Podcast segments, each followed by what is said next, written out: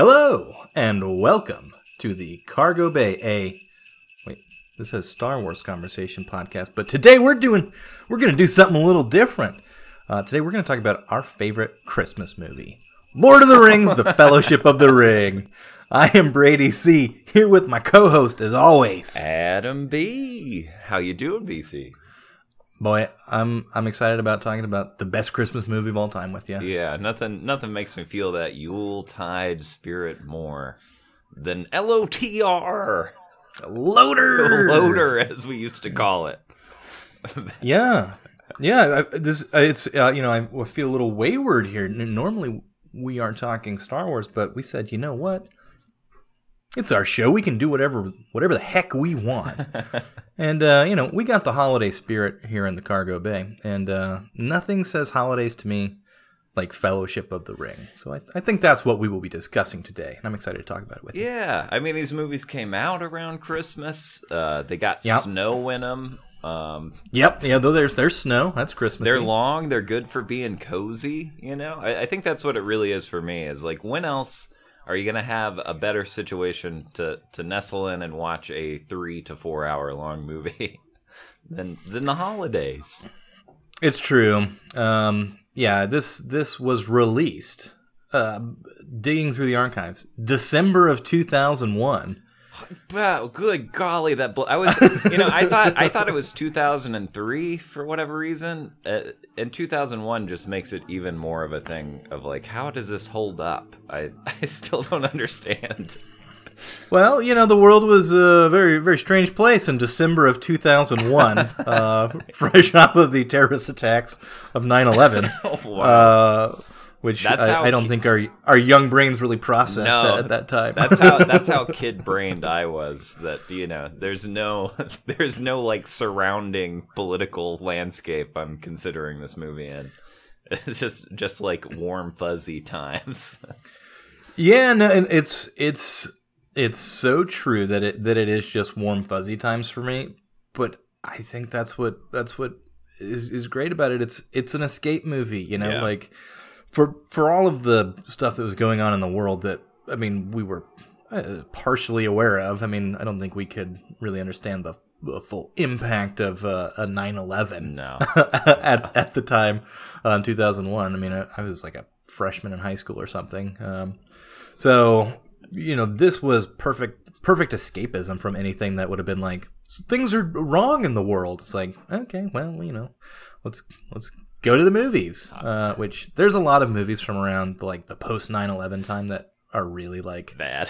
impactful, uh, but but Oh, okay. bad. But but like Lord of the Rings, uh, I like I vividly remember Spider Man being a Oh, big yeah. thing for me. That Yeah. came out in two thousand two. episode two, of course. yeah, Star Wars episode yeah, two. uh, yeah, classic, a classic of modern cinema. Uh, so I mean, all all of those things sort of exist in that kind of escapism realm for me, Yeah. which I was at the perfect age for anyway. So yeah, I mean, this is like it's like thrown on a cozy blanket whenever I, I go back and pop on Fellowship of the Ring. That's that's kind of what I look for in general in media. Still, I still have a good brain. I mean, uh, truly, if something is set in the modern world, I am so much less likely to uh, partake. Like I, I was listening through the Dark Tower series recently, and I was like a good two, three hours into the audiobook, I think, and then it cut to like a skyscraper in Manhattan, and I was like, I'm out. A hard pass. like not interested. No. I don't. I was having a good time out in the the gunslinger weird west stuff. Uh, but anyway, Mm-hmm.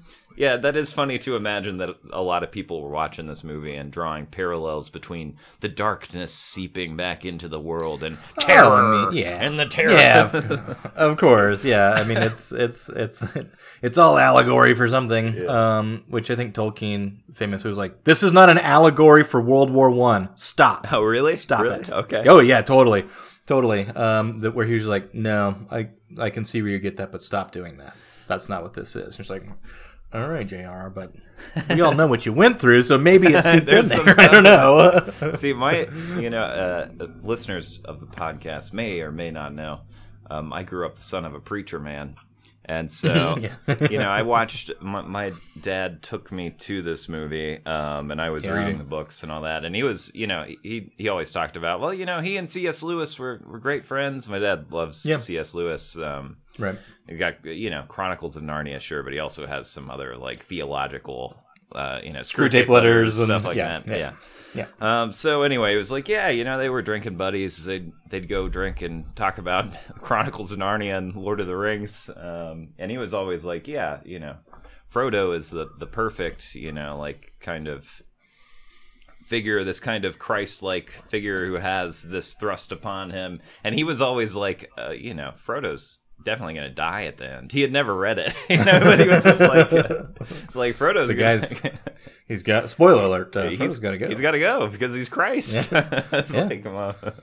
the the burden that he's bearing is uh, a little much. Yeah, yeah.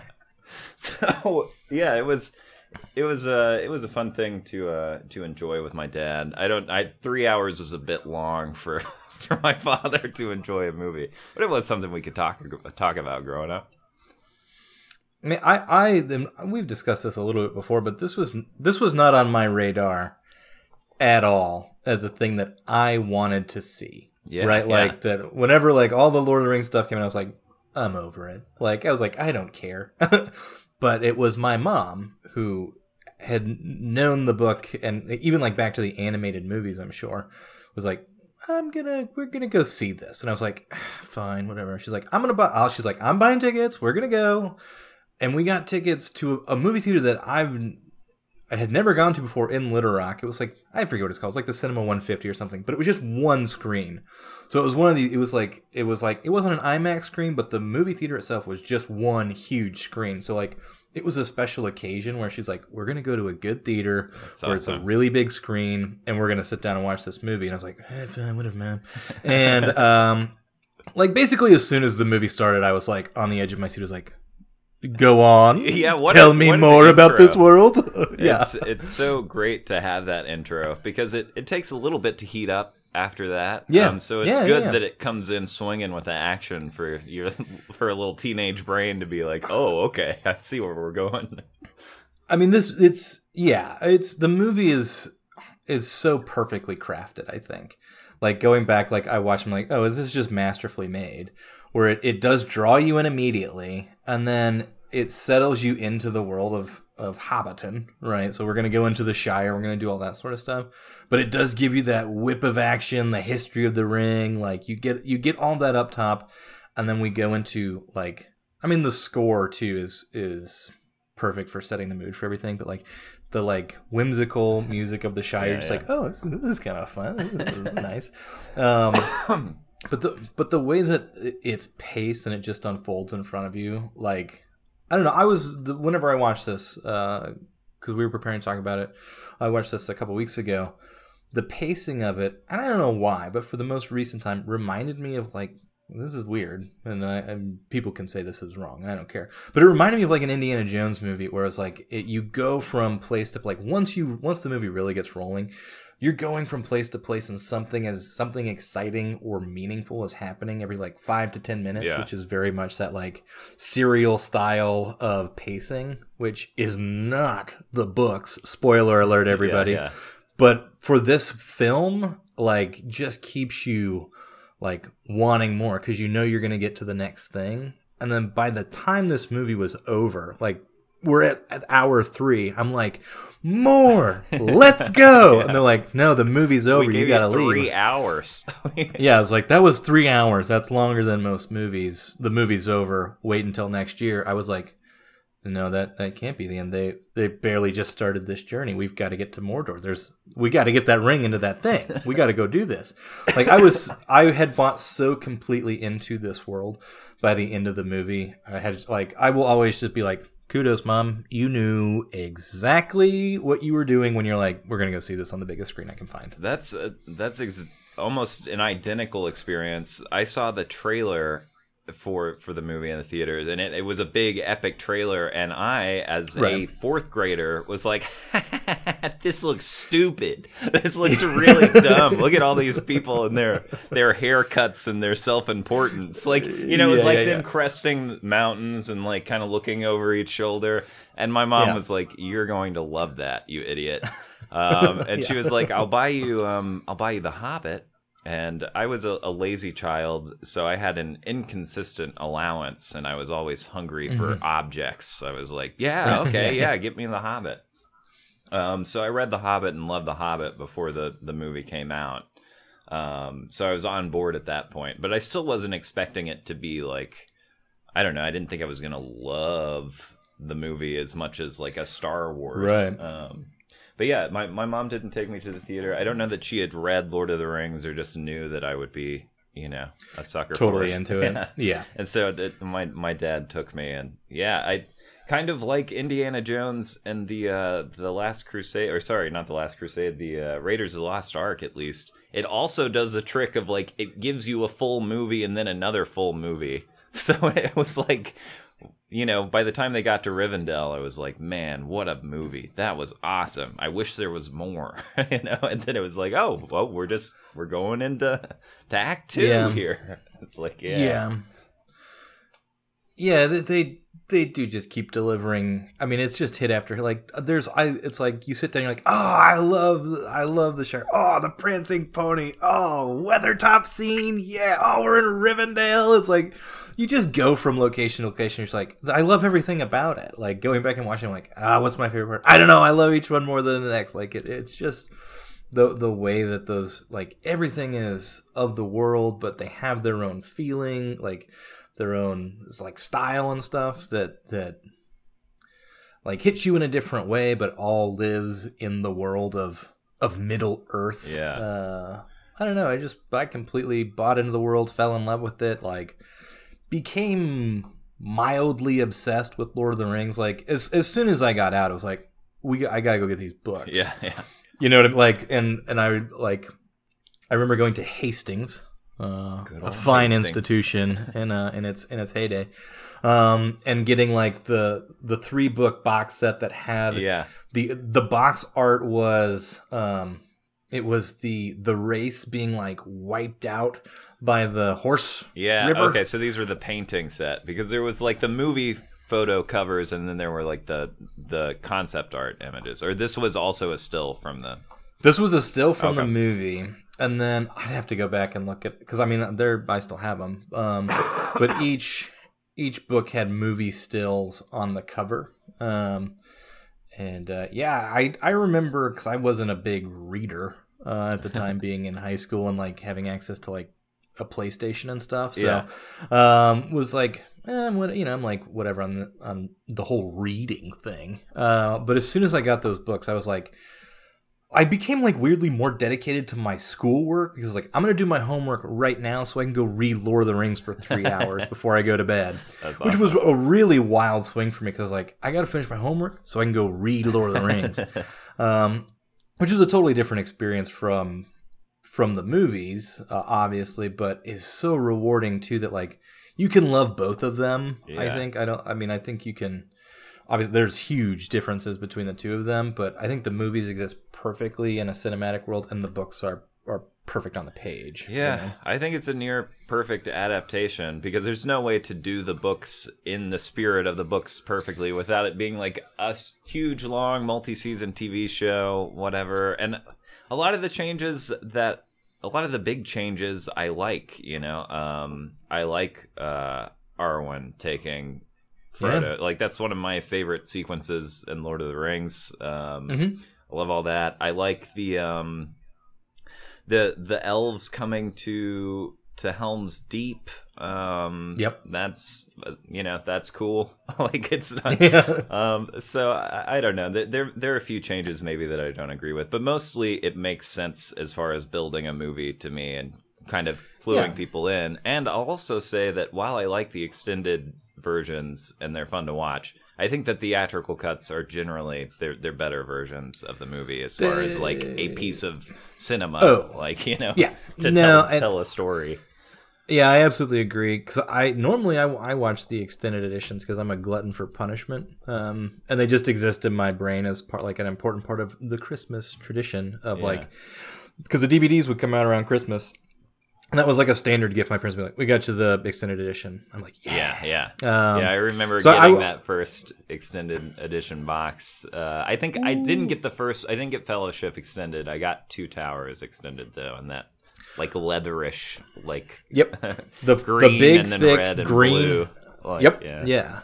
Um, I still have those um, somewhere. I've upgraded. I got a. Someone was giving away a bunch of D, uh, Blu-rays that I knew, and uh, the nice. entire set of Lord of the Rings extended editions. I was like, uh, "Yeah, I'll take your Blu-rays, Yeah. if only just for this one." Like, I'm like, Yeah. He's like, "I don't. I don't want to store these anymore." I'm like, "I'll take them Yeah. if it means I can have that sweet Lord of the Rings extended edition." Um, but yeah, I, I was always uh, an extended edition watcher, but this most recent time I was like, I'm just. I mean, th- three and a half hours, four hours is long. Yeah. I was like, I'll watch the three hour version, um, the one that I remember from sitting down in in the theater, and it's perfect. Like at, even at three hours, it clips along so well. Yeah. The extended edition does have fun stuff in it, but it's not all like necessary. It's just like there's they shot so much footage. Yeah. uh, that's like you can put it in there, but And the, the- way the- that the theatrical editions are paced is is basically pitch perfect. And the I think the the the effect shots that they cut are are at a lower quality than the ones Yeah. that are kept in. Um, and that's I, I still am just blown away. Like from that opening sequence, it's immediately like this is really early CG tech, and Yeah. it looks great. Um, the way that it's kind of the, I think it's the way the, the the scenes are painted. Like a lot of later CG is all gray and washed out. And this, it kind of looks like the characters, like you know, the matted in characters look kind of like models on the model set Yeah. too. Like it all just kind of Yeah. feels correct. It doesn't look awful. It just is like, wow, I can't can't believe this holds together from 2001 and a not huge budget considering it's nine hours of ten hours of movie by the time it's done. Yeah. Um I mean to to think that the the tech I mean it it's aged, right? Like Yeah. obviously it's it's not as like clean or crisp or whatever, but it it still holds up and I mean you can still watch it and be like, you know, it's we've we've progressed in technology, but it doesn't like knock you out of the story or anything. You know, it's it's still there. It's it's still good. Um I think one of uh, I want to go off on a tangent here for a second. One of my favorite things about the extended edition DVDs that came out was all of the like supplemental and bonus material that came with it. Like the disc three huge and four, of that, right? like all of that. Watching those taught me so much about one like storytelling, but like filmmaking too, because they go into so much detail about like the design process, all of that, which I think, I mean, previously, I don't think we would have really had access to, but like DVDs were like the thing at that time, right? In terms of media, because this is before like any streaming services. So like movies were making so much money off of one, the theatrical release, but also DVDs were such a big part of the film industry, which is part of why film is dying now because no one's buying the physical media Yeah. but the amount of like care that they took to put into those extended editions where they're like here's how the sausage was made here's how the model makers did this shot here's how like all of these locations were scouted here's how we filmed this stuff like you can get a good like crash course 101 filmmaking just from watching the the extended edition bonus materials where they talk about I mean, it takes you through the design process, through like shooting, through casting, through visual effects, like editing. Like it goes through all parts of making the movie. Uh, and that's the most recent thing that I watch because like I like watching that as much as I like watching the movies, just because how how much detail they go into about the storytelling and and how they actually did that. Which is where I got the uh, the information about the troll and his anatomy uh, that we were talking about beforehand, uh, where it's the that cave troll pre animatics swinging ding just just swinging around um, but it shows all that really early technology where like weta started because you know they're shooting movies in new zealand and they're like we don't want to hire some other visual effects place like we'll just buy the computers and start doing it ourselves and like that was the beginning of of visual effects in New Zealand filmmaking because of Peter Jackson, Yeah. and it turned into like a massive visual effects house. Yeah. because of this.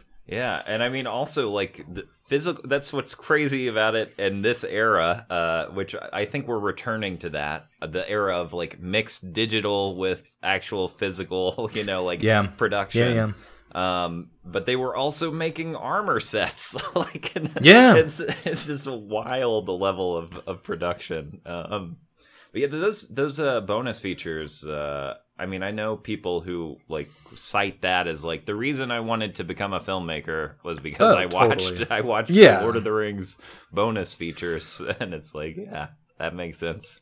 Well, they go into all of the like forced perspective Mm-hmm. shots and how they're like they go through camera movements and stuff and how they you know film all the force perspective which is super interesting because so much of it's done in camera where it's like yeah because i was watching it's there's a shot of it's in uh, it's in bag end. It's with frodo and gandalf.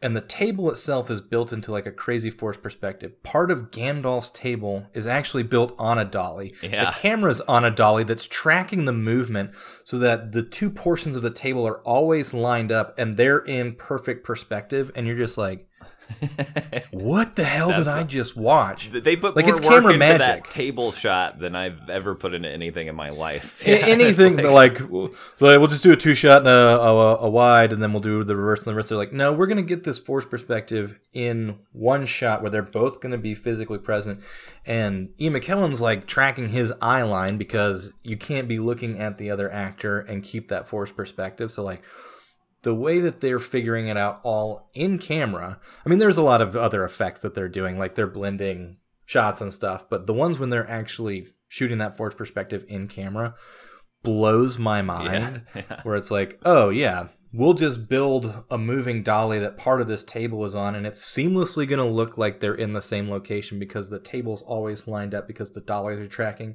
in opposite directions as this camera is making this move and you're just like what kind of wizardry is happening? Like, there's so much of that stuff that, like, now you go back and you can be like, oh, yeah, I can kind of see where it's like, yes, that's the insert of the seven foot guy's hand on, you know, Elijah Woods' shoulder. Yeah. But, you know, at the time, it's like, I just bought into all of it. Like, I was just so in the world. And knowing the stuff doesn't take me out of it now, or didn't even take me out of it Yeah. then. I was just like, it's so cool that they can do that yeah. you know and that's information that they're giving to an audience we're like here's how we did a lot of this stuff that's relatively simple to figure out if you've got the time to do it I wish, yeah, I wish that the the industry, you know, had had taken those lessons. And but now I just feel like nothing like this will happen again. I mean, I guess Avatar is happening. There are massive, huge projects taking place over many years, but I, I don't know. I think this for a long time is. I mean, I guess forever is it's going to be a, a unique classic that that kind of nothing else is like. Um, still haven't seen anything like it, and just the just the the the ensemble cast and the fact that they were working together for like three years or however long Yeah. it was, and it, well like principal photography was like 16 months or something or whatever it was and then they always came back for for pickups you know it's like that's a crazy commitment as an actor to to take on Yeah, yeah, and that's I, I think it's on those DVDs, but it's something like Viggo Mortensen was was called and had like a couple days to decide or something he was going to take the role, and his son was Yeah. "Y- "Yeah, you need to play Aragorn." See you Dead. in sixteen Um, months. this is super cool you have to do this yeah i mean he he because uh what stuart townsend or whoever was cast as aragorn they're like, whoever uh, whoever that was. we think we think he's too young. We might have made a mistake. And they call Viggo Mortensen. They're like, basically, you've got a day to let us know if you can be out here. Man. And then it was his son who was like, yeah, Dad, you should probably take the role as the kick-ass ranger in this huge movie that's going to be made because he knew the books. And so it was like, yeah, you should. That's the coolest part. You should go do that. Uh, and then he does, and it's just like immediately, like thrown into like sword combat, and you know he's he's like shooting fight scenes and all that kind of stuff. Like I just I can only imagine how much fun it must have been to shoot an epic like this. Yeah, I'm super jealous. Uh, jealous, Yeah. but also like I, I can't imagine much of this cast being replaced. Um, Christopher Lee playing Saruman, famously wishing that he was playing Gandalf, and it's like, no, Ian McKellen is Gandalf. You're a Saruman. It's perfect. like, there's not. Uh, the bad guy from all the horror movies. Yeah, you're gonna be the bad guy in this. But I mean, Ian, Ian Holm as Bilbo. Yeah. He's so much fun in the beginning. I mean, Ian McKellen yeah, is perfection Yeah. as as Gandalf. Nominated for an Oscar for this movie. I think he maybe should have yeah, won. he should have. Um, man. I still, I, I tear up watching him on the bridge, not because of what's happening to the character, but just that like a man at that point in his career doing a fantasy movie could give that much to a, a green screen or whatever. You know, it's just like. It, it shocks He's- me every time. I'm like, wow, he's- awesome.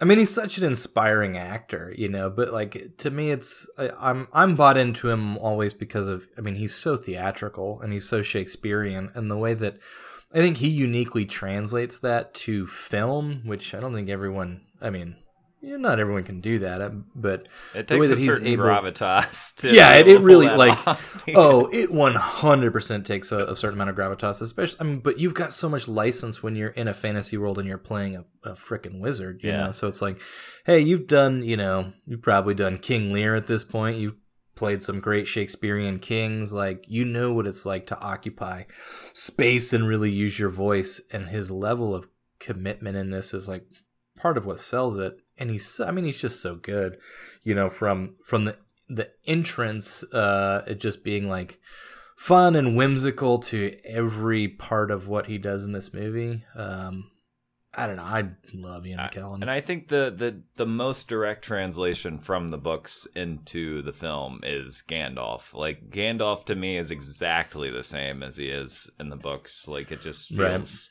totally um, correct. Um, Ar- Yeah. Aragorn wasn't as cool in the books to me as he as he is in the Well, like I he the his scene when we first encounter him, like you know, he's the mysterious Strider, figure in the corner, Strider. Most folks call him Strider, and you're like, well, who's that? I've never heard of that guy before. That sounds really cool.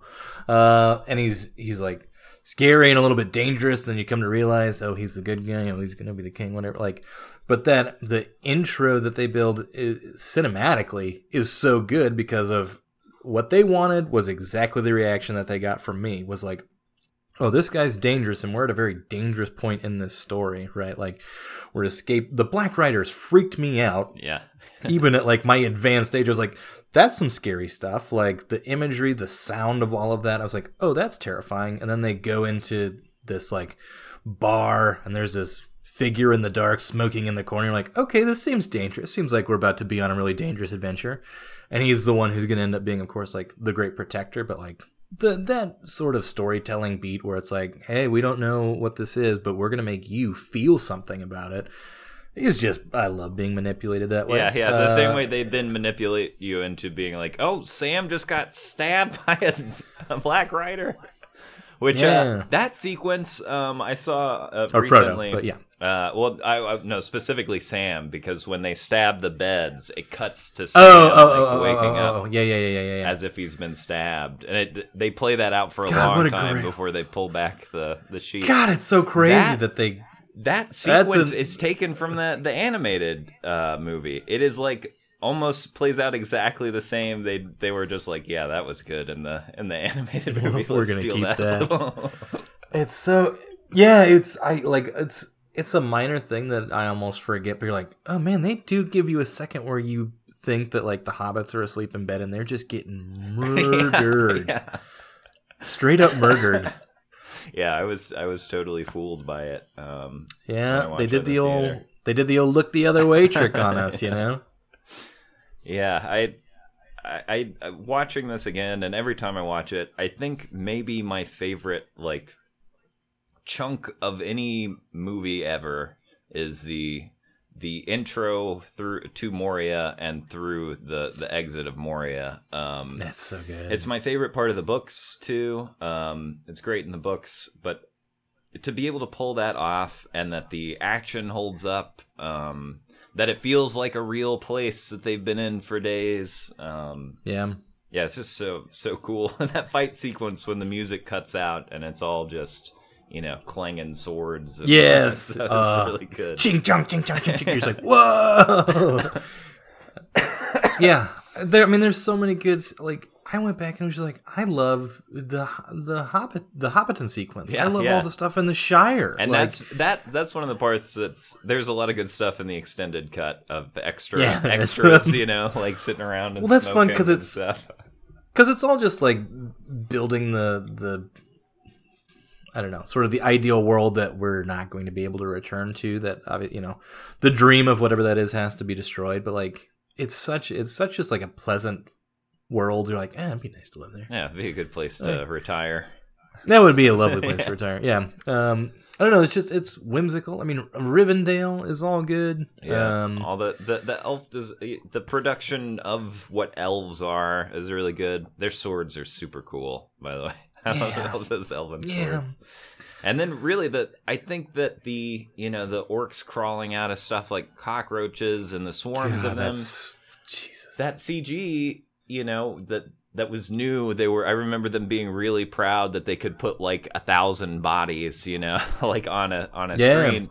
But it's like none of that pays off if you don't have like 300 people in makeup as well and all these Yeah. cuts to like really, you know, like varied like they're not stormtroopers. Terror- Everyone looks No. different. You know, they all they all have an individual i mean they have a a, a similar feel but they're all unique in design um and man thinking about that shot too whenever they're surrounded in moria i'm like our heroes are done for yeah. how are they gonna it, it, the I- most like, D and D looking like shot in any movie. I remember the exact feeling i had of like the anxiety of them being surrounded being like they're gonna have to freaking fight their way out of this aren't they how are they gonna do Yeah. it then the balrog comes and you see everyone fleeing. you're like what the hell is that like Yeah. and then it just gets better and like every the part of that glow sequence coming through that. oh my god like- it's so good it's so good yeah, yeah. The all the all the and of course our what's his name John Rhys-Davies who will be returning Oh. to Indiana Jones Five. Uh, yes love love Yes. that he got to be Gimli. Um, like, and that is one of the fun things about watching the you know the main cast of this film is it's like everyone who was in this movie loved being in this movie and is perfectly fine with it being maybe the highlight of their career forever. you know, like at Yeah. least it seems that way to me. I've watched a lot of interviews with these people talking about it, and everyone's like, "Yeah, this was really cool," and now I'm set. like. I, I got to do that, which not everyone gets to do. I, I mean, to me, th- I mean, this is my the theatrical equivalent of like when Star Wars came out in 1977, right? Like yeah. this, this is it had the same. I mean, I don't. I, culturally, I think it's obviously it's a little bit different, but on a personal like theatrical experience, it had the same impact that I imagine it had on on someone who would have been my age going to see Star Wars for the first time in 1977. I was like, you can do all of these Yeah, things. didn't Like, know that the- was the- possible. Yeah, th- it just opened the world of possibility. I mean, when you talk about, you know, this is like high fantasy, like the way that it was realized was kind of a miracle that it that it they pulled it off in the way that they did. Um, because I, it, like it, I became like obsessed with it. Like I, I just fell in love with everything about it. and Was like, I have to know as much as I can about this world. I want to dive into the books. I want to know like what the actors think. Like I would check TheOneRing.net Yep, yeah, I daily for my Lord of the Rings news, you know? Yeah, yeah, that's I, I. It's very similar to Star Wars to me in that like sci-fi was cool or whatever, and then Star Wars was like, wow, this is this is like the full version of what that could be, and the, Right. fu- the like the fun kind of like romp uh, that that can be. And I felt that way about fantasy. Where I was like, I like swords. I like, you know, Yeah. I like the idea. Yeah, of all this swords are cool. but there Bows and arrows are cool. there hadn't been a lot of movies that you know drug me in. Uh, Yeah. Mostly, I was bored by by stuff in that that genre. Um, and then watching this, I had the crisis of like, do I like this more than Star Wars? What what happens to my identity? yeah. Um, and and watching the last time I rewatched these, um, I watched them with my fiance for the first time, and it had been a few years, and I was worried it wasn't going to hold up. And I think we wound up watching all three in like one or two days. Um, I was just like, I think if I try to make this a little bit objective, like I think that the the Lord of the Rings trilogy is probably the best trilogy ever committed to film. Definitely in a fantasy or sci-fi, you know, Yeah. like world. Yeah. Uh, it's it's obviously a story that's uh, stood the test of time. I mean, it is incredible what what Tolkien did. Um, kind of creating this modern myth. It's like yeah. Well, it's like that was his undertaking because I mean he, I mean, he, I mean, I, I, I don't know as much as I should, but I mean, in terms of like his history with like language and and like old tales, like he Yeah. was he set out to create mythology, Yeah. right? Like that that this was in its own way was like let's you know there's the Arthurian legend, like let me do something that's like that, like, and then he built the most massive world in his brain and put it on paper with like languages and histories and lineages. and It's too like many songs, perhaps. too many songs and poems. Like, like the amount of content. Uh, shout out to J.R.R. Tolkien, one of the original content creators. I mean, the the amount of content that he was able to produce around this world is just like he had he had a lot of time on his hands to do this, Yeah. uh, which which was amazing. Uh, Um, and you know, maybe it's not perfect. Maybe it was written by an old white guy from an old white guy's perspective. You know, like, um, but yes, that aside, uh, it's a pretty pretty incredible work of of art. Um, and the and the kind of the way these characters speak translates well into the film. And Mhm. I don't know, it is really fun both reading the books and watching the movie. Like everyone has such cool lines. like the the hobbits don't as much, but you know, Aragorn just sounds cool as hell every time he says something. I like Gan like I don't know some of Gandalf's lines. I'm like, eh, just tattoo that on my body or something. like it's just like it's is like wisdom, you know, where it's like it makes sense that he's you know uh, thousands of years old or whatever Yeah. it is. And it's like it just has a, a fount of knowledge and wisdom where it's like it's nice to be able to to have those kind of I mean epic lines that that transcend the world of you know fantasy and into the everyday. Um, Yeah. I don't know. I mean, like I think about those those quotes all the time um, and how they apply to my life in certain instances, and it's I mean they resonate, and there are things that's like I don't just like passively sit back and think about this. Like that's a meaningful thought Yeah, that I yeah. can actually dive into and unpack uh, and spend a little bit of time in in reflection, which is not not something that everything does. Doesn't doesn't Uh, happen with a movie that I love, like Star Wars Episode Two, quite as much. No, no, not as much. when you came out of the theater, did you have a uh, favorite member of the Fellowship? Or- Oh, Aragorn. Yeah. I mean, I was, I was, I was like hundred percent on board for, for the the kick ass dude with the sweet sword who did all the good fighting. You know, it was like, yeah, I was, I was hundred percent on board with that. Yeah, I think I've I've come around to you know Aragorn's the best, but when I, when I was a kid and I watched this, I came out being like Legolas is the coolest, like Oh, coolest yeah, character ever. He's got those those twin knives are so cool Yeah. when he does the little flippity flips, and he's got a bow. And he also Uh, when you- he's walking on the snow is cool. Just just him being an elf, an elf and otherworldly was very neat to me. Did you did you play the EA games Oh that eventually came out? Yeah, I just I played those for hours. my buddy and I Hours. co-opt through Yeah. those games over and over. We would Yeah, we would have I know. sleepovers. We'd like watch the movie and then stay up all night and play Yeah. those games. I hundred percent. They're so good. They that Yeah, I just learned I- those games were made on the Tiger Woods golf engine. they, Sweet. they'd been like they'd been using uh, they'd been trying to build an engine for like a year and it wasn't going well and then they looked at Tiger Woods golf and they were like those are really big open areas and there's like a castle at the end perfect like Amazing. I remember, I remember specifically one time I found I don't know if it's like a glitch in the game, but um, there's one place and I think this was in the Return of the King game where it's it's like outside of Gondor where uh, it's that middle Minas Tirith, I think. Um, no, I forget what it was, but it's like it's this spawn area for all these orcs that come out, and if you don't go through the gates, they'll just keep spawning orcs. Yeah. So it's like it's where I went to just like perfect every single like combo that every character had. And Legolas was the most fun to play with on that game because he he had the the double swords, but also the bow and arrow too. Where it's like he had the coolest like animations with the two swords, and then he also had the bow and arrow too. Where you're like, oh, this is. I don't know. I, I would just camp there and be like, I'm gonna kill everything and perfect all of these combo moves. and they had the the real the voice cast was all the all the real cast um i i remember just being shocked the thing i remember most is as i always played as legolas and he had a move where he would pull out the knives spin them twice and he would stick them in the neck like either side of an orc's neck yeah. and Yeah. the orc would get stuck and he had like he tried to kick him kicked off him out. once, yeah, and Yeah. then, like didn't get all the way off, and then he had to kick him off the knives, and I was like, "Wow, that's the Yeah. coolest, most brutal thing I've ever seen."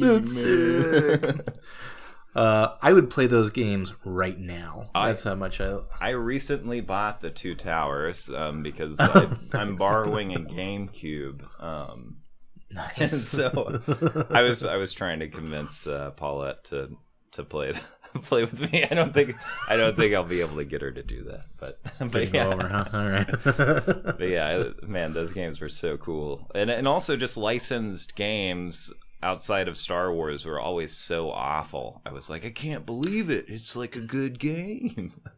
yeah, yeah. I mean, this was the era of like licensed movie video games where some of them were just total crap, Yeah. but these were so good. Cause I mean, they had like little animatic cutscenes too. They would like- fade from the know. movie scenes into the game. Into and the it looks pretty rough now, but at the oh, time it yeah. was like, whoa. But in like 2002, it was pretty sweet. Yeah, you know? yeah. You're like, oh, Boromir's shield was in film and now it's in the game, and we're gonna go do the end of the Fellowship. Uh, yeah, because they tacked the Fellowship into the Two the Towers, yeah. game.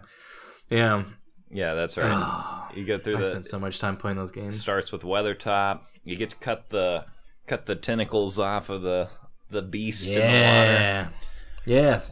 Which, uh, yeah, th- there's a sequence that could just be total trash from 2001 and holds up pretty good. I like watching them cut them tentacles up Yep. in the water. That's that is one thing in the books that you can't capture in the movies is the introduction to that creature is just like, you know, talks about like something seeping into the water thousands of years ago or whatever and like some dark thing. I don't know, it's very very well described in the movie. And, and I mean, it's uniquely suited for Peter Jackson's talents too. Of like, oh, we're gonna do a horror monster. Yeah, yeah, right, yeah. let's do a horror monster in Lord of the Rings. S- still can't Uh, believe you can he, tell he had fun. he managed to get the funding for this. Like, I'm gonna make, you know, three movies all at once. it's gonna be expensive.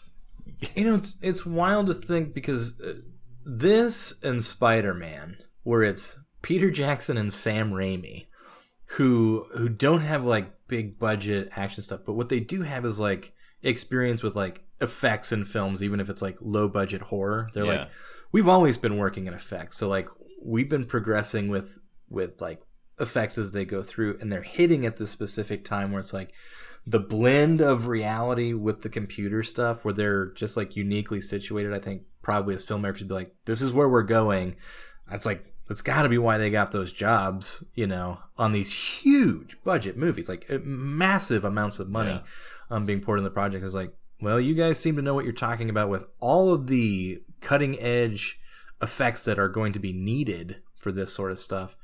It's my favorite thing about about those extended editions is like the the talking about how they do the effects and are blending it with like that beautiful air of like we're still gonna carve a giant you know fourth scale miniature of whatever this is Yeah. and how those technologies were existing together they talked about the specifically the Rivendell stuff. With like we were essentially just going to use this for a wide shot, like to establish Rivendell, big wide shot. We built the entire huge miniature, and then they're like, it was so good that we could start putting the miniature into the digital effects background shot. So like they're getting shots of this miniature and using it to like splice into the actual like green screen and stuff. Like, man, we just shot with the miniature and just put it in the background. You're like, God, it's so good. It, It's so cool. those the the kind of like yeah, all the the floating camera stuff in the trilogy Yeah. through that looks incredible. Uh, there's the the most dated things don't even bother me, which I think are the use of like strobe. There's a lot of like kind of strobed action in the Lord of the Rings. Uh, yeah. which is kind of like seeing a wipe in Star Wars, where I'm like, that's cheesy, but I like it. Right. like, yeah. know, like, yeah. um, and there there was something else I was going to mention that is a similar kind of technique. Um, I guess it's sometimes the way that things they add glow to things is very like of the digital effects of that Mm-hmm. Right. era, but it it I don't know Yeah. it fits in universe to me, so it doesn't bother me. Uh, Yeah. I mean, you know, it's the technology's dated, which is why I love it. It makes me nostalgic for it. You know, it's why I love watching the original Star Wars and seeing how dated that technology is. It's like I don't care it's of an era and it just makes me love it even more for what it was at the time. you Yeah. know? And and it's not it's not just a CG palooza with no impact. It's also a ton of shots of like actual you know athletes whacking half metal swords together. Yeah. Like it's uh, pretty wild. And, you know, to bring it back around to the socio political, that it spoke to something in the time of like, you know, know, I don't know. I, I still haven't processed the fact that most of my youth growing up was like, "There's a war on terror." Uh, yeah, I'm like, terror, that doesn't make any yeah. that doesn't make any sense to me. Like we're we're fighting we're fighting terror. Like why don't we fight anger and fear too while we're at it? Like okay, well I guess we'll fight terror. But th- th- this did speak to like a a very clear good versus evil, you know, Yeah. and it's I don't know. It is funny that Tolkien was like, it's not World War One. You know, this is not the the good guys and the bad guys, but it it translates to everything, you know, and and the fact that it was, you know, in that time something that was like, hey, we we need we need some good guys, we need some heroes in the world. I mean, it, it played very much into where I think we were as a society of just being like, oh, America just got dealt a huge uh, fu blow, and it's like we didn't know what that meant. I still don't really know that I've processed that in any meaningful way, but it's like at the time I was like, oh, we could could really use some good guys because we're fighting terror and evil everywhere. And uh, I- it might be inside the Fellowship. Uh, Yeah, this terror yeah. and evil might be. That's what resonates with it with me now. Is I think what Tolkien intended more, which is like when they're talking about evil, you know, coming back into the world and the elves leaving and the magic dying. Yeah. It's like.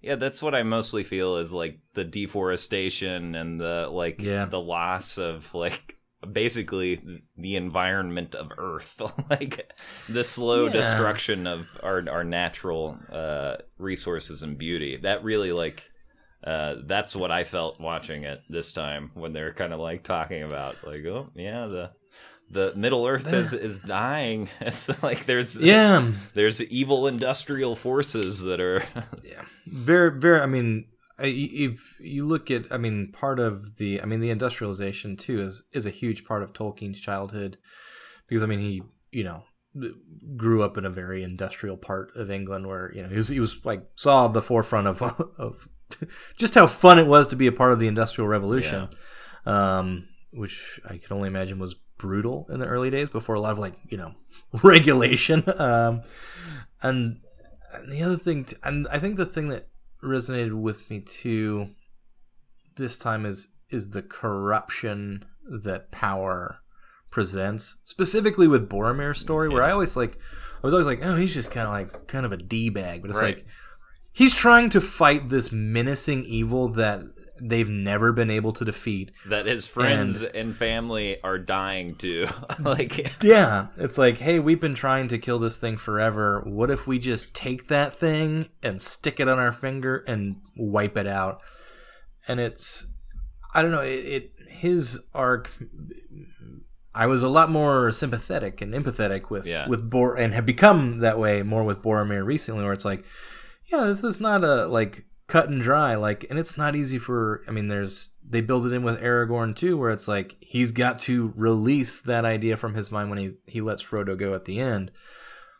But but you the struggle for with, that Boromir specifically has with it, you're like, yeah, I mean, it makes sense Yeah. why he would be drawn to the most powerful thing that could defeat this surging evil that's that's rising in the world. But by doing so, you will become that very thing. Like you cannot escape that, which I think is relevant uh, forever. I don't know. I don't know. Absolutely. Yeah, I've never. I, I don't know that I've ever watched that the the scene you know uh, in Rivendell. Uh, the way I watched it this time, where it's like, yeah, man, here I am in your fancy Rivendell where you live forever. Like, I don't really care what you think at all. Like, I, I need this ring, dude. like, It is a gift. and that plays out really weird because I watched um, the extended cut. I usually don't. Um, that plays out really weird in the extended cut because Gandalf has just like spoken the black speech in Rivendell and like made like the sky turn dark, and Boromir is still like, "It's a gift." like right afterwards, he's like, "No." we need that. what if we use it to stomp out the evil that's been lurking for generations? Man, Yeah. that shot where they're Love it. actually on the mountain in the snow, and you know he picks up the the ring out of the the snow on the chain. Like- The so shot is amazing, and the fact that it's actually a, a ring that's like yeah, yeah. like the size of your head, so they could get the shot. You're like, ah, man, I, I wonder who's got that prop right now. yeah. because it's such a good shot of that that ring sitting in the snow. They're like, well, we can't shoot it with a ring that would go around your finger. We got to make a big one. Like, I don't know. I love all those all those camera tricks that they do. Yeah, man, what a what a great uh, way to spend some some three hours. Um, Which do you have a favorite of the trilogy? Uh, I'll say this one's this one's my favorite. Um, I think it. I think it is this one. It's the one I watched the most. and it's not to say anything uh, negative about the the two No. that follow. Um, for Nope. growing up, the Two Towers was always my favorite um, because I, I Yeah. liked Helm's Deep. Um, I love Helm's Deep. super super cool but but now now i have changed my mind i'm now now a fellowship person um Yeah, yeah. It's it's just got so much like nostalgia and whimsy for me that I'm like, if I ever just want to feel like warm in my soul. Be like, I just throw in fellowship and feel good for a little Yeah. bit. You know? like, I don't know. It's always going to occupy that space. I think in my my heart and my mind as a as a viewer. It's just like something that exists as a pure like good for me. I don't know. yeah i and and as i've gotten older too i can also appreciate the uh the physical beauty of Aragorn more. Like I wasn't as a kid like, ooh man, this guy is hot. like I watch it now and I'm just like, god damn, like that dude looks looks great in these movies. That's a good looking man. He's a good looking dude. Yeah. But yeah, maybe this will be a little cargo bay tradition, BC. What do you think? I think? so. I mean, you know, we we love the Christmas season here around the Cargo Bay, and nothing says celebrate the birth of Jesus Christ like watching Lord of the Rings: Fellowship of the Ring to me. Um, yeah, so I mean, I, I will uh, more than gladly look forward to uh, watching Two Towers uh, next year for our our annual holiday uh, Lord of the Rings escape. Um, so yeah, I mean they they they exist as Christmas movies for me because they are so heavily associated with like the Christmas season. Yeah. That's when they came out and was like after this one I was I'm sure that I was there opening day for the Two Towers. Like there's no doubt in Oh. my mind that I would have been I- like ready to go. I don't know if I had the the means to be there opening day. I, I in fact Right. I remember having to wait a while to see Return of the King even and just being like, uh like maybe a week or something.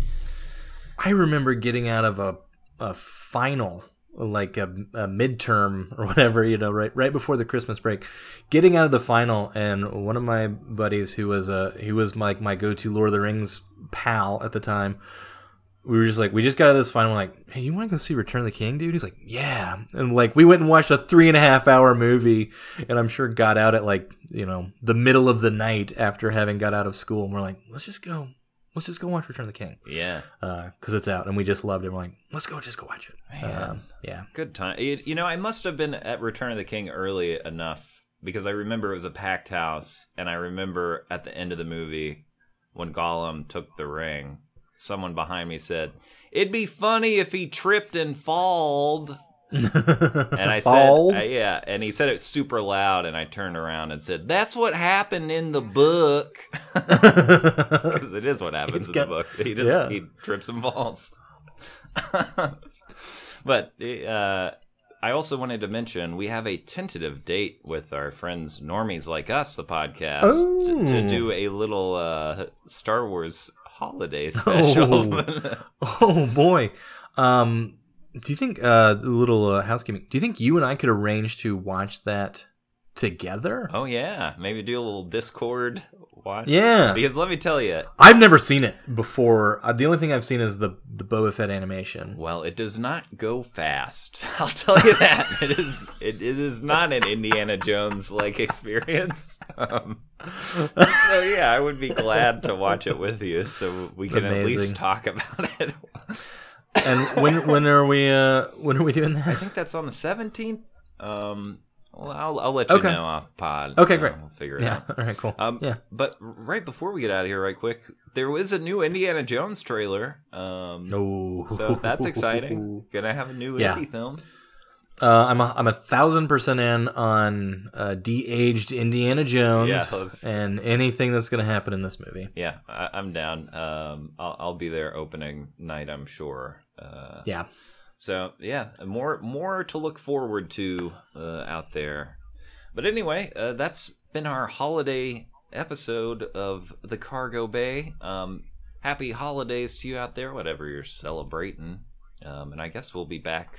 We'll be back next week with something or other, right? Yeah, something or other. We'll figure it out. and maybe be we'll be opening some cards on the YouTube channel soon. Uh, so check us out there. And until next time, bye forever. Bye, y'all. Ho ho ho! Merry Christmas, everyone!